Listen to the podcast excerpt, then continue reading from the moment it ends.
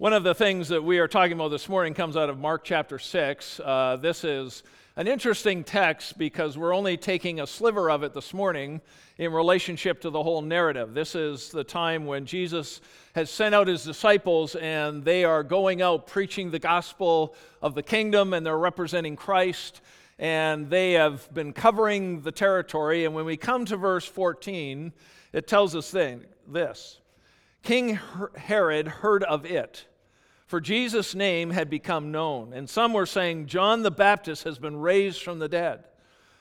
That is why these miraculous powers are at work in him.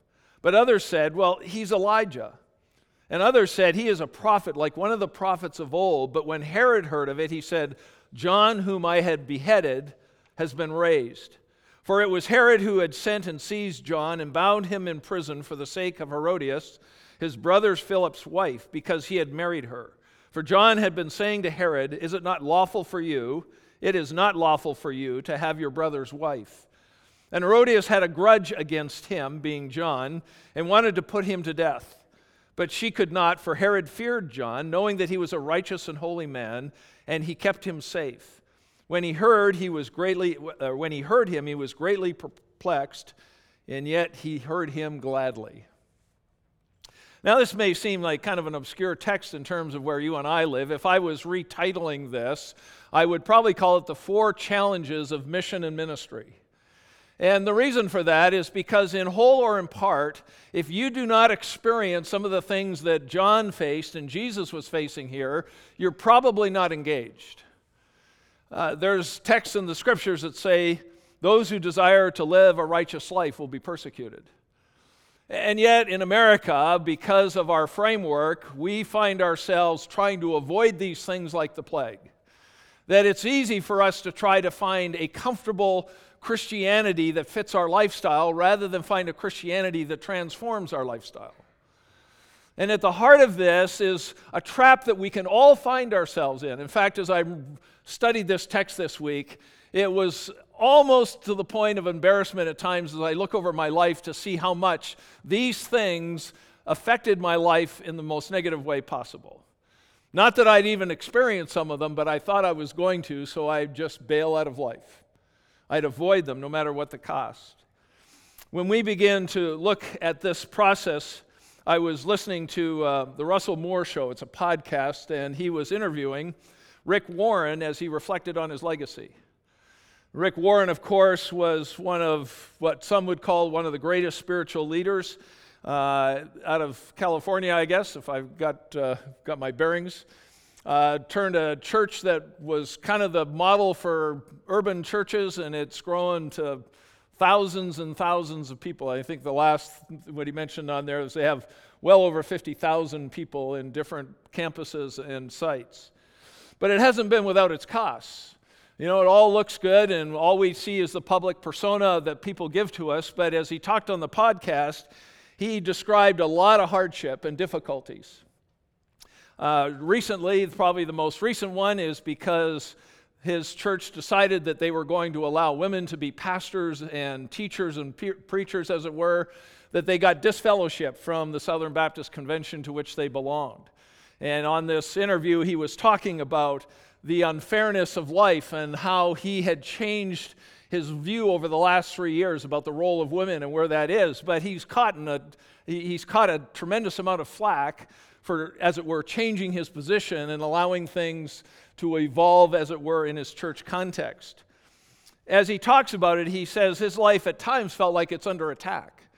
He's talked about how individuals have misrepresented him and his motives uh, he's talked a little bit about uh, individuals trying to manipulate him and to control what he should be doing and what he shouldn't be doing. Uh, doesn't, he wasn't speaking that he wasn't accountable to individuals, but that there's all kinds of people, many who aren't even part of the, the makeup and the decision making, who try to impose their personal convictions upon him. And there are some that even maligned him by attacking him and dealing uh, both internally and externally. Internally, he spoke more of challenges. I believe his wife got cancer, and they were trying to deal with that in the midst of all these adjustments and changes that they were trying to make because they felt that's what the Lord wanted to do. But also externally, He talked about some crazy guy on TV had accused him of trying to start a new religion combining Islam and Christianity. I think it was called Chrislam, is what he talked about. And he says that there's absolutely no validity or truth to that reality, and yet it's spread around like wildfire. And he felt terribly misrepresented and maligned by people who didn't know what was going on. You know, as I thought about that, I thought, well, you can't really do life and ministry without experiencing that. Uh, sometimes it's just life. You grow up in any kind of family, and at times you get accused of things that you don't think were your fault. You get treated unfairly. If you're the oldest, you usually get blamed for things that the younger ones did. You go through all kinds of different circumstances that either start crushing you, or in a sense, they make you stronger, or they just make you angrier, and you just start trying to prove everybody wrong. At the heart of all this is this challenge of life, and especially of ministry, that there's these kinds of things come up.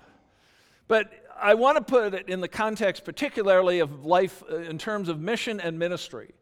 Because often we find that there are things that happen internally and externally to the church that people don't know about often, but I, I, and because I deal with pastors most of the time, it's astounding to me not just how the world acts, but sometimes how Christians act towards other people in ministry. And John and Jesus become part of this. And the first thing I want you to notice is that this text starts off being about Jesus. It says, when Herod heard of it, I always hate it when people say it. Uh, like, what in the world does it mean? But obviously, he had heard about the disciples going out and spreading the message of the gospel and doing miracles, and, and they were representing Jesus. And we talked about how they were able to do the same things Jesus was doing because he simply gave them authority to do it. And so when Herod hears of it, he hears about them going out and preaching this gospel of repentance, for the kingdom of heaven is at hand. And I got thinking about how this then turns into a discussion as far as Mark is concerned about John the Baptist. Starts with Jesus, and I'm hearing about this, but because of the rumors that are going around about people trying to figure out who this person is and what's going on, it ends up circling back around to probably John the Baptist isn't probably the best term. John, the one who came baptizing, is probably, we don't want to try to claim some denominational thing on John because he didn't belong to one. But he's the one that came baptizing for the repentance of sins to prepare Israel for their coming Messiah. And as he does that, he is pushing against the grain of the entire culture uh, and especially in terms of Herod. And, but what I want you to notice, first of all, is that there's kind of this misrepresentation about Jesus himself, not by the disciples, but by everybody else. Now, I, I, was thinking about this, trying to capsulize it in something that's a little more simpler than all the avenues we could go here. Uh, for instance, if you think about contract law, there's three different ways you can misrepresent people. It can be fraudulent, where people are deliberately lying and misrepresenting what's going on. If you live in uh, the business world, sometimes this happens where people are selling a bunch of goods and telling you things that aren't even remotely true about what they're selling, and just to get convince people to spend their money. Uh, there's enough fraud and scammers out there that are doing this all the time with people. And so there's this fraudulent misrepresentation. The second one is negligence where people may actually believe something to be true, but it's not accurate. It's not really the whole picture, and it's inaccurate because it can't fulfill the things that they're promising. And the last one is what we call innocent misrepresentation, where people just are naive. They're, they're selling something, but they don't know all the facts, and they're communicating things that they believe are absolutely true, but it's not sufficient to be honest or have integrity with people who are doing it. And we're told that Herod heard of it this message that the, Jesus and the disciples are spreading around to different regions of the country. And the word it had become known is a really powerful word. It literally means it had been spread around deep and wide. It is fully known and it saturates the whole countryside. If you go into any city and they go, Hey, have you heard of Jesus? It's like, Man, his disciples were here last week. We know all about him and what's going on. You couldn't go anywhere without this being visible. And yet, when they begin to dip into the, the, the idea of who this is, it's amazing how the discussion, because some are saying, well, we think this is John, the one who came baptizing, that he's risen from the dead. That's why this person, whoever he is, has this power to do miracles. Now, if you read through the scriptures, you're going to see, you're not going to have too many records of John doing miraculous things. He did some weird things, and that were kind of weird and wonderful, but that's because he was pushing back on the culture. But the fact that they've suddenly concluded that this Jesus who's going around is John raised from the dead means that they still aren't paying attention. That this is not John at all. This is somebody completely different, and they obviously hadn't listened to John's message very well because he was the whole forerunner for Jesus. He pointed him out even to some of the disciples. This is the Lamb of God who's going to take away the sin of the world. And yet, everyone seems that the first thing that he hears is they think this is John, the one who came baptizing. And then there's others who would say, well, I, I don't think it's John, we think it's Elijah. Because in the Old Testament, Elijah was one who could, at will, do miracles, and he was the one that was had a huge impact in dealing with the cultural idols of Israel and doing miracles that were astounding and would have been back at that time. So, because Jesus and his men can do this, maybe this is Elijah. Well, we're not told to what conviction people believe it, but they're struggling to figure out who Jesus is. And then some of them would even suggest that the idea here is that he's a prophet of old and he's what, I don't know, reincarnated, he's come back to life. We're not told how they're thinking this way. At very least, he's like one of the old prophets. Now, I don't know about you, but if I was Jesus and I was as, he was as messed up as we are, I'd be going like, what is wrong with people? I mean, I've sent my men out, I've preached the gospel, I've been healing people, and they think I'm John the Baptist. Like, what is the deal? They think I'm Elijah? Come on, you guys, aren't you reading the billboards? Like, uh, this is Jesus who's coming as the Messiah, the one that Israel looked forward to, and they, can't, they won't do it. They won't connect the dots. Which often tells me is that people will often interpret things based on their own past experience and what they know really well. John had been a six month forerunner of Jesus, so they understood John but they have just been introduced to Jesus in some respects, but they refuse to adopt it. And I think someone like Jesus would feel really frustrated that his reputation is they can't figure out who he is. I, uh, I've told this story before, but I had a friend of mine. She was a gal that when we went to lived in Calgary, went to the same church, and she was a really good friend. We never dated, nothing like that, but people, you know, glued us together. And she went to the same Bible college. She went to Bible college in Saskatchewan. I went there afterwards. And so we were really good friends. She ended up dating my brother and marrying him. And which was okay. I'm, I'm okay with that. That's not a problem. But, at their, but people had put us together so much that uh, at their wedding, I think it was her brother introduced them, and my brother's name is Mark, so it's Ruth and Mark accidentally introduced them as Brad and Ruth rather than Mark and Ruth. And they had a whole number of gifts that were, had Brad and Ruth on it, not Mark and Ruth. Now, I would perfectly understand if he got a little annoyed at that. Uh, in fact, it wasn't that long after they started going to a different church because he just doesn't want to live in my shadow, and he doesn't need to. He's a brilliant on fire Christian guy, and I love my brother to bits, and there's no reason. But nobody wants to live in other people's shadow. And yet, in spite of this whole marketing process that Jesus goes through with all the disciples and healing people and everything else, people are going like, I don't know who this guy is. He's still living in the shadow of John, and he's living in the shadow of Elijah and older prophets, and it's kind of like, how come you guys don't get this? Now, we won't go into it, but it's apparent in this that they, under, they misunderstood his purpose because John the Baptist came baptizing for repentance to prepare for Jesus. That's not Jesus' purpose. He's the one that's going to forgive people, not to prepare them for something else. He's sort of the end goal. He's what John had in mind, and so they clearly don't understand Jesus' purpose. But they clearly, by comparing him to Elijah and older prophets, don't understand his full role as Messiah because they think he's just another glorified messenger from God. And so they not only don't understand his purpose or his role, but the one thing that doesn't get commented here is his message. There's nothing said like what he's talking about and what the message of Jesus is that he's preaching the gospel of repentance because the kingdom of God is at hand. The Messiah is at their doorstep. You know, it's, and it's amazing to me, although I would say I probably experienced this all through my ministry, is that no matter how many times you tell something to people, sometimes they will never get it. They're always doing this comparison thing. I've talked to enough pastors. In fact, I talked to one guy, one young guy who's been in the ministry three years in Michigan, um, who the church is like, I don't know, they're just being a bunch of knuckleheads. Um, he is ready to quit because what happened in the church is that there was an individual, uh, actually his associate's wife's brother or something, started a petition in the church because the Constitution and bylaws allow them to start petitions if they have a grievance. And they started this petition to complain about him and some other things that he was doing. Kind of like, boy, that sounds like a healthy place.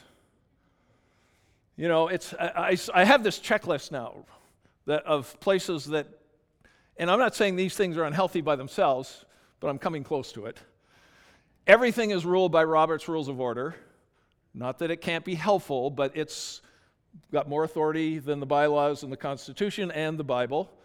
Uh, they have allowed to make petitions, which to me is like the perfect setup for division. If you want to divide people, allow them to start petitions and do secret meetings and all kinds of other stuff. And the elders just sat around and passively let this go on and didn't deal with it. They verbally said they support him, but they're not doing anything to show that. And he's like completely uh, becoming a victim. And his reputation is being smeared about what he, you know, they, literally the one accusation, well, he's a Calvinist, and so we can't have him preaching here. I mean, well, it may not be the culture of the church, but they're misrepresenting him and he's feeling it and it basically comes down they just i don't think these people trust me. I said well don't take that personally. They obviously don't trust one another. If this is the way that they try to deal with issues they obviously don't trust one another. And so we're working through. But it's a horrible thing to be misrepresented. You would know that maybe when it came to growing up you know if you have siblings they will tend to misrepresent you to mom and dad if something goes wrong you might have been in a workplace where you were misrepresented by somebody who said you failed to do something that you did, but it was somebody else's fault. And yet you're catching it on the teeth because you're the one that's being blamed. There are lots of things that get into this misrepresentation, and Jesus has to deal with all of it. The second thing, as it slides into this discussion about John, the one who came baptizing, is the manipulation. Now, if you follow the text, it says, When Herod, verse 16, heard of it and kept saying, John, whom I beheaded, has risen, for Herod himself, now this is kind of a parenthetical side issue here in terms of dealing with Jesus. He had John arrested and bound in prison on account of Herodias the wife of his brother Philip because he had married her. For John had been saying to Herod, It is not lawful for you to have your brother's wife. So, what happens in this particular context is that Herod tries to manipulate the situation by having John arrested because John is challenging him about a moral issue related not to his own personal convictions, but the law.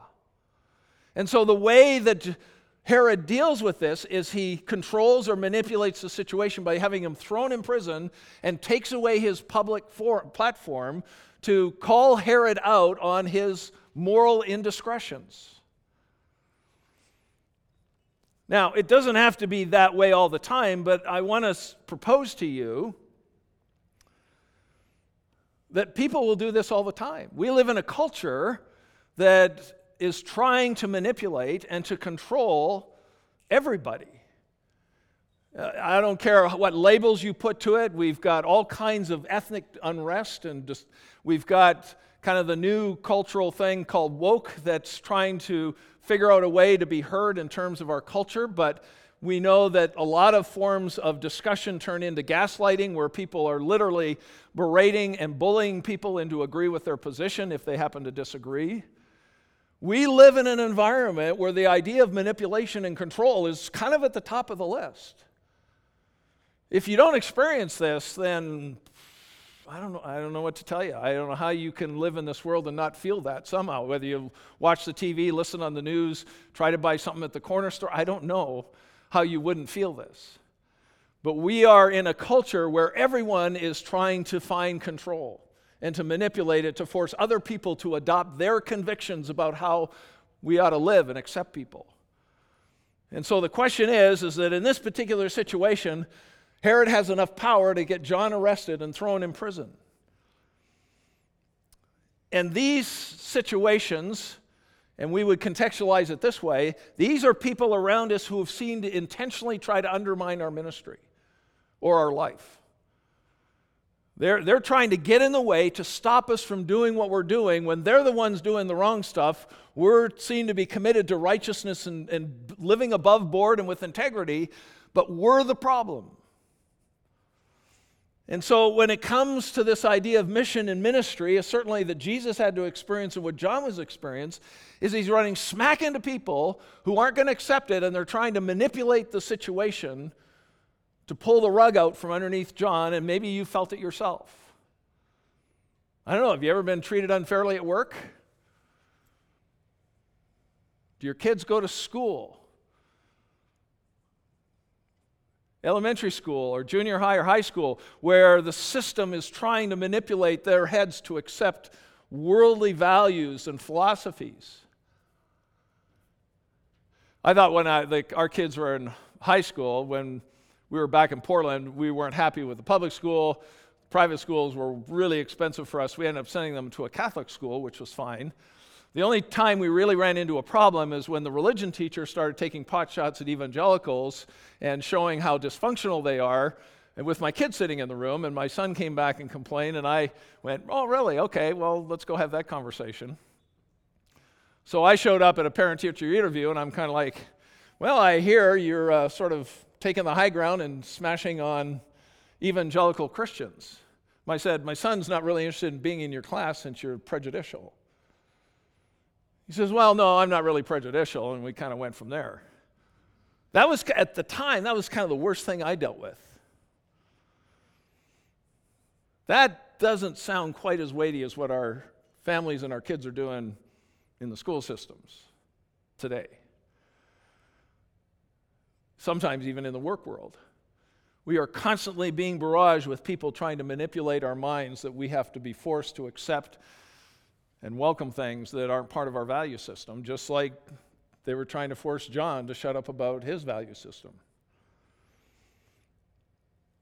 The advantage that John had is that Herod was mesmerized by him. He feared him because he was convinced that he was a holy man and he was righteous and doing the things of God but he just boggled his mind completely with the messages he was talking about. And he couldn't reconcile it. When you get into situations where you feel like you're being manipulated, I want to take us back to the thoughts I had before. You either think that it's fraudulent, where they're deliberately lying and trying to take me out of my life and out of my rhythm, and that's exactly what Herod was doing with John.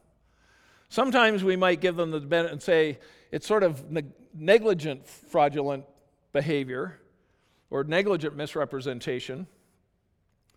And in that sense, hey, they may not mean it, but they don't understand all the facts. They're buying into gossip that people are saying about me, and that's what they're coming at me with, but they don't have all the facts.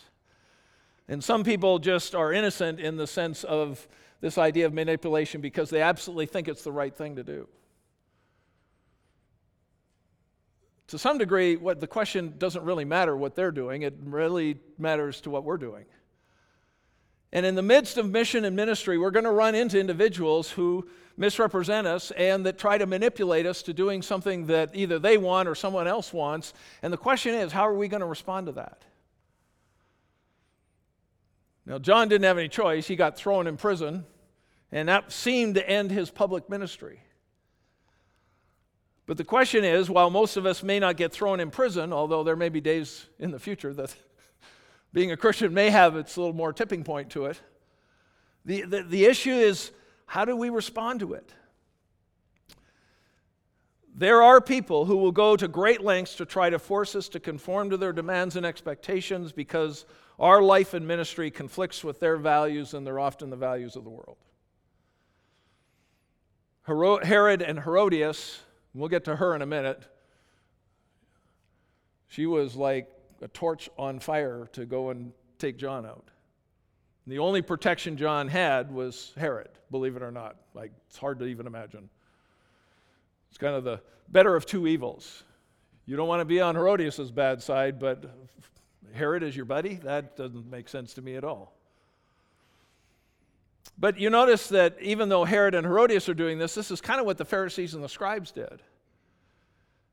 They misrepresented, and if you don't believe me, you just read through the Gospels, they misrepresented God. They had created their own religion on top of the law, and they had tried to manipulate everybody to conform to their rules and regulations. We see Jesus slamming against this all the time. And it is possible that we can create religion around the pure relationship with Jesus so that even as Jesus accused the Pharisees and the scribes in Matthew 23, your traditions and rules and regulations are keeping people from God. And I've run into churches where their rules and policies and regulations and traditions are literally keeping people from God.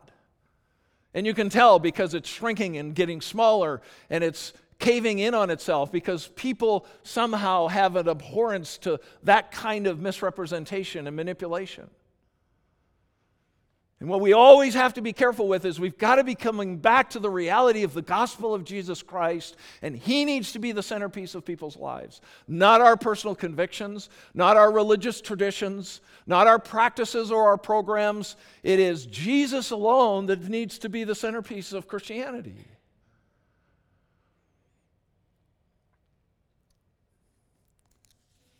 But unfortunately, it doesn't stop there. Because the next one is being maligned. Sometimes we feel like we can deal with the misrepresentation, we can ignore it. Sometimes the manipulation, we can ignore it. But the thing that's really painful is when people start maligning us. Gary uh, Preston from Boulder, Colorado tells a story of being in a church where there's one family that had this reconstruction project on their home that they wanted to do. So they hired a contractor, and I don't know if the contractor was part of the church or not. But it turned into a nightmare. And the reason for it is they started disagreeing on what was going on. Both parties started calling him for help. Of course, they kept sharing all the things that they saw and didn't see in the other person. In fact, he got into this when the homeowner once said, said this to him more than once. Not only does this contractor do shoddy work, but I've heard stories about how unethical he has been in paying his employees in the past. See, when people get ticked, they start pulling in their own rumors and using his leverage for their own case. And he gets into this. He said the, the contractor was guilty of the same kind of talk. And then eventually he got sucked into it where he was started talking about stuff that was all hearsay, and he got himself in trouble trying to help these two figure this thing out. And people had to get in his face and challenge him and say, Look, what are you doing? And he had to sort of repent of the whole thing and get it fixed.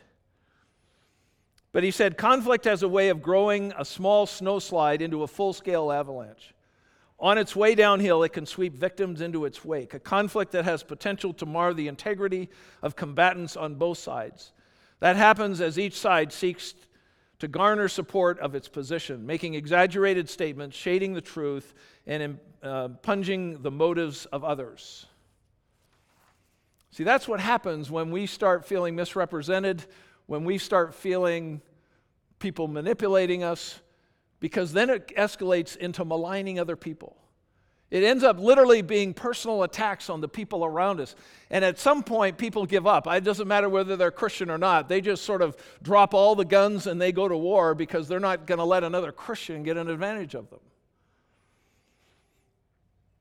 But engaging mission and ministry in the brokenness of the world that we live in sometimes means facing this kind of thing, where people slander and gossip about us and sometimes tell untruths. The word malign means to defame or slander or a smear campaign or speak ill of someone. And in this particular text, we're told that Herodias held a grudge against John. Now, if you really want to know what that means, it's followed up immediately by saying she was trying to put him to death. That's a fairly significant grudge.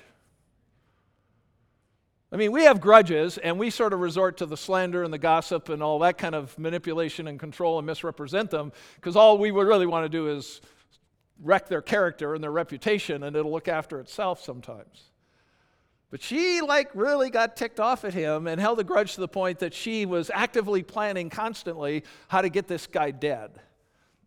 Because he simply spoke against the moral injustice that he and uh, she and Herod did in marrying one another because she was another man's wife. By the way, I can't help but come to that point in the text and go, it's amazing how God's servants at times become the victims of people who are literally turning mount, uh, molehills into mountains. I mean, if this doesn't sound unfair to you, I don't know what does. John is the forerunner of Jesus. Jesus described him as probably the greatest man that will ever live because of that very privilege that God had given to him to be the forerunner of Jesus. And here he is now the victim of a Herod and his wife who holds a grudge against him, not only throw him in prison, but she's going to do everything she can to get him killed. I don't know about you, but we might be tempted to step back and go like, why would God allow this to happen? Well, you have to come back next week for that one, but anyway. but, uh, but this is the kind of stuff that we, exp- because we're living a very broken and messed up world. Sometimes we have this theology that we think and ho- or at least hope that people are basically good and they're reasonable. And lots of times we can have reasonable and respectful discussions with people. But there are people out there that are out to destroy people. I mean, probably the greatest is all the scams that are going on in our world. People are scamming older people out of their money, they're ripping people off. There's, there's IT hacking going on between countries. I mean, it's, we're probably drowning in all of this manipulation and control that's going on in our world. It could be overwhelming if you think about it. But we have to realize there are people who have such animosity towards others that they will resort to personal attacks on the character and credibility of others to shame them or malign them their reputation. I, I think I've told you, there's enough new people here may not have heard this story. When I was pastoring in Portland, they had a rummage sale, and one lady came up to me and showed me a picture. Some of you might remember this a picture of it looked like Jesus standing in a garden, getting ready to knock on a door. And she came up to me and she goes, Brad, what do you think the author had in mind here? And I'll tell you, I deliberately went, Brad, don't go into a 20 minute exegesis on this. Just keep it simple. And if she wants to know more, then she'll ask you. So just like keep it short, keep it concise. This isn't Sunday morning. So I said, well, I guess probably it depends on whether he had Revelation 3 in mind or John 10.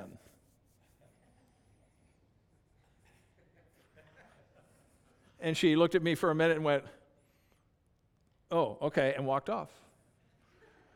And I went, Way to go, Brad. You did it. A month and a half later, I was driving in the van with her and her husband. Some other people were going up north to uh, happen to be a court case. He was driving, I was standing next to him, and she's sitting in the seat behind him. And all of a sudden, she goes, Hey, Brad. I said, Yep. And she goes, Did any, Has anyone ever questioned whether you should be a pastor in ministry?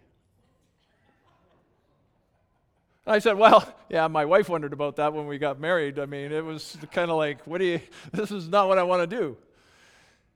And she goes, No, no, no, I'm serious. Has anyone ever questioned whether you should be a ministry? I looked over at her husband. He goes, Don't look at me, dude. Like, I got nothing to do with this. So I swung around and I said, uh, What's going on? I feel like I'm missing something. She says, you remember when I brought, we had that rummage sale and I brought the picture to you and I asked who it was? And I said, and I always try to get ahead of these things because if I don't, you're in trouble. And I said, Yep, you came and asked me about that. And I said, My propensity is to give you a 20 minute sermon on all the different nuances of what it was, but I was, wanted to be really considerate. And I thought, just keep it really simple, and, I'll, and then if you have more questions, you'd answer it. So I said something like, depends whether you had Revelation 3 or John 10 in mind. Is that what you recall? She says, Yep. And I said, Okay. She says, I've never been more humiliated in my entire life. And I'm going, okay, you're going to have to help me. I don't get it. She goes, Well, I have no idea what Revelation 3 or John 10 is about, so I felt as stupid as a little kid, and you didn't help me. What do you do? Well, you apologize. And I said, Well, that clearly wasn't my intent. I literally was trying to be considerate. But she concluded from that that I should never be in ministry again because I was so rude and disrespectful. It's going to happen.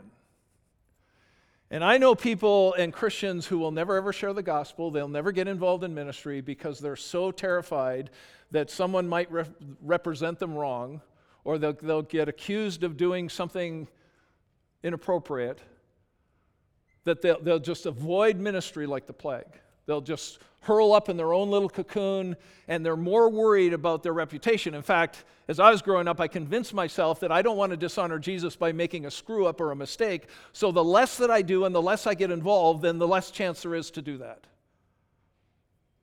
And there's Christians in all kinds of churches that that's their exact mindset. We're not going to volunteer, not going to get involved, I'll show up and do whatever, uh, but I'm, I'm going to do as little as possible because I don't need any of this.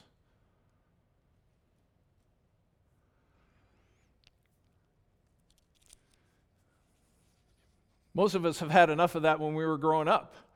Whether our siblings made fun of us and ridiculed us for our looks, that we were ugly or fat, or that our skills would never amount to anything, or that you don't have the skill or the ability to do anything. They might condemn us because we didn't know how to do it as well as somebody else, or whatever it happens to be, but we've already had our barrage of those things and we will avoid it at all costs. And so the idea of being on mission for Jesus doesn't make sense to us because if it means that I might be misrepresented and it means that someone might try to manipulate and control me and force things on me and create that kind of conflict and even malign me, not doing it. I know because I've been there and done that. But the problem is is that it's not driven out of a noble sense of honoring Jesus. It's um, driven out of a fear and terror of what people think. It's, it's a fractured self image that hasn't understood the value of God saying, I sacrificed my son for you, and you're my child, and I love you. And I've forgiven you everything that you need to worry about ultimately, and you're my child, and you will, I'll never let you go.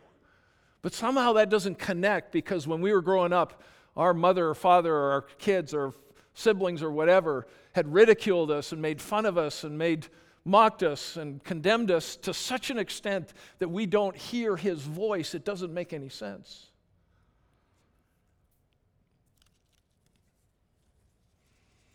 And unfortunately, the end result of all this for John was that he got martyred. We already know that from the text because it had already happened. And we live in a world where people actually get martyred for their faith. We could go story after story of people who've stepped into unreached people groups and been any, in, in all different parts of the world where they have been persecuted and suffered a lot of pain and agony and even faced death because of their commitment to Jesus. And most of us would sit here this morning and go, Well, I, I don't, uh, no matter how hard I try, there's no way I'm envisioning that happening to me because we live in a free country that's built on Christian principles. Well, hang on to that thought as long as you can.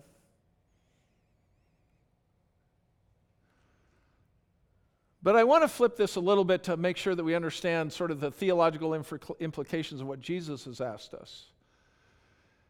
Because whether you face martyrdom from the world or not, Jesus said, if you really want to follow me, you need to deny self, take up your cross, and follow me daily. Paul picked up on that in Romans chapter 8, where he said, So then, brothers, we are debtors not to the flesh to live according to the flesh, for if you live according to the flesh, you will die. But if by the Spirit you put to death the deeds of the body, you will live. So there's a sense from a theological perspective that we are to martyr the things of the flesh in our lives so that we can live for Christ. And the reason why many Christians will never get to the point that they'll share the gospel with someone else, they may never be on mission and very will only step into the safest ministries possible, is because they haven't, as it were, put to death the things of the flesh that afflict their self worth and their significance and their security because it's still anchored in what other people think and what other people say about them and the criticisms that other people say. It's not built into the person of Jesus who died for them.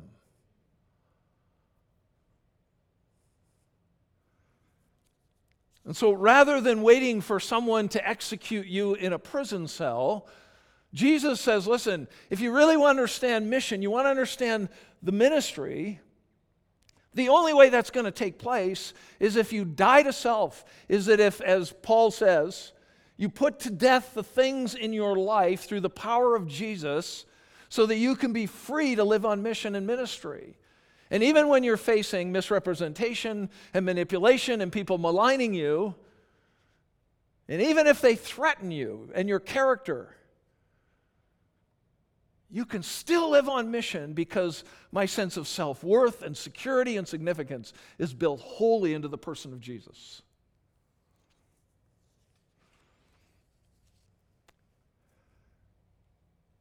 There is a, uh, Oswald Chambers made this statement.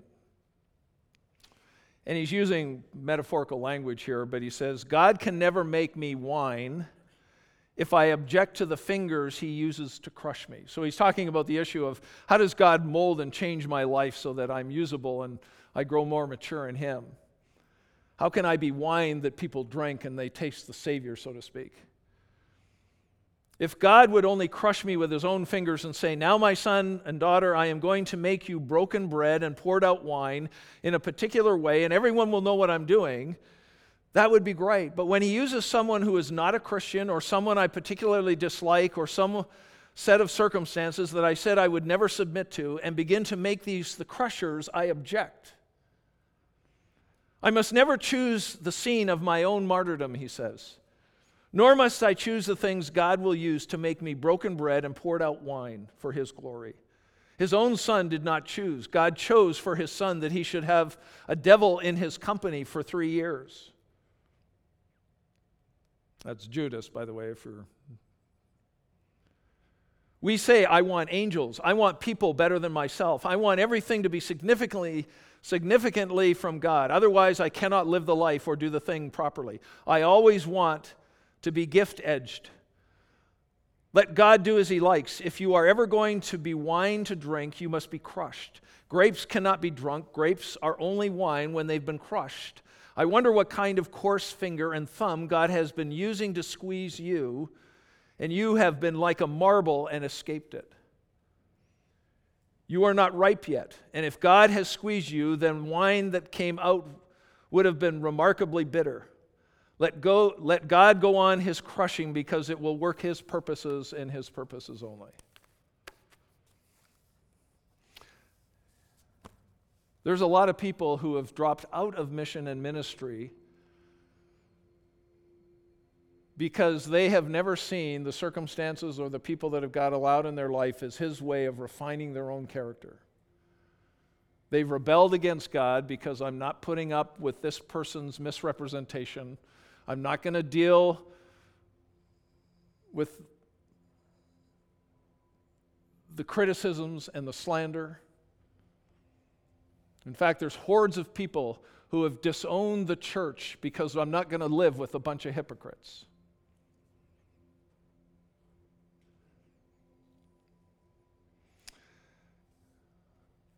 I wonder as we're here this morning as we see that Jesus had to deal with this misrepresentation, that John, of anyone in this whole story, had to deal with the maligning, the manipulation, and even martyrdom. How you and I would respond to that. In fact, maybe the question is this week how are you responding to that? Because maybe you've experienced some of this stuff this week. It might not have been under the cloak of mission and ministry, it might have been life at work, it might have been at school or with a neighbor, it might have been your own spouse or your kids.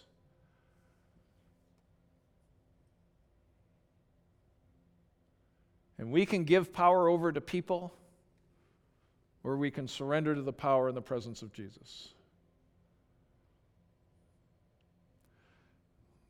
I don't know where you're at this morning but these things can destroy us if we don't allow Christ to sustain us. Father, we ask that you will do something in our heart that helps us to live above the people and the circumstances, whether it comes from people in the world or sometimes comes even as we would interpret it from other Christians. We've tried to ignore those things and we've tried just to sort of push the pain down and ignore it and lock it in a spiritual safe down deep in our heart to try to not have to deal with it. We can't just wish it away, and we'd love for you to just snap your fingers and it would disappear. But, Father, the beginning of mission and ministry is allowing the gospel and the power of Jesus to bring cleansing and freedom in our own heart and soul of things that have cluttered it up for years.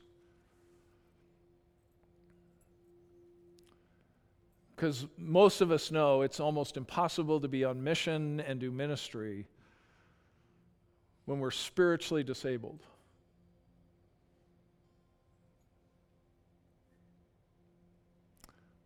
Sometimes we can develop a martyr's attitude where we're always the victim of everyone and everything, and it becomes the perfect excuse not to take steps of faith and get involved. But there's lots of us that have been genuinely wounded by people around us.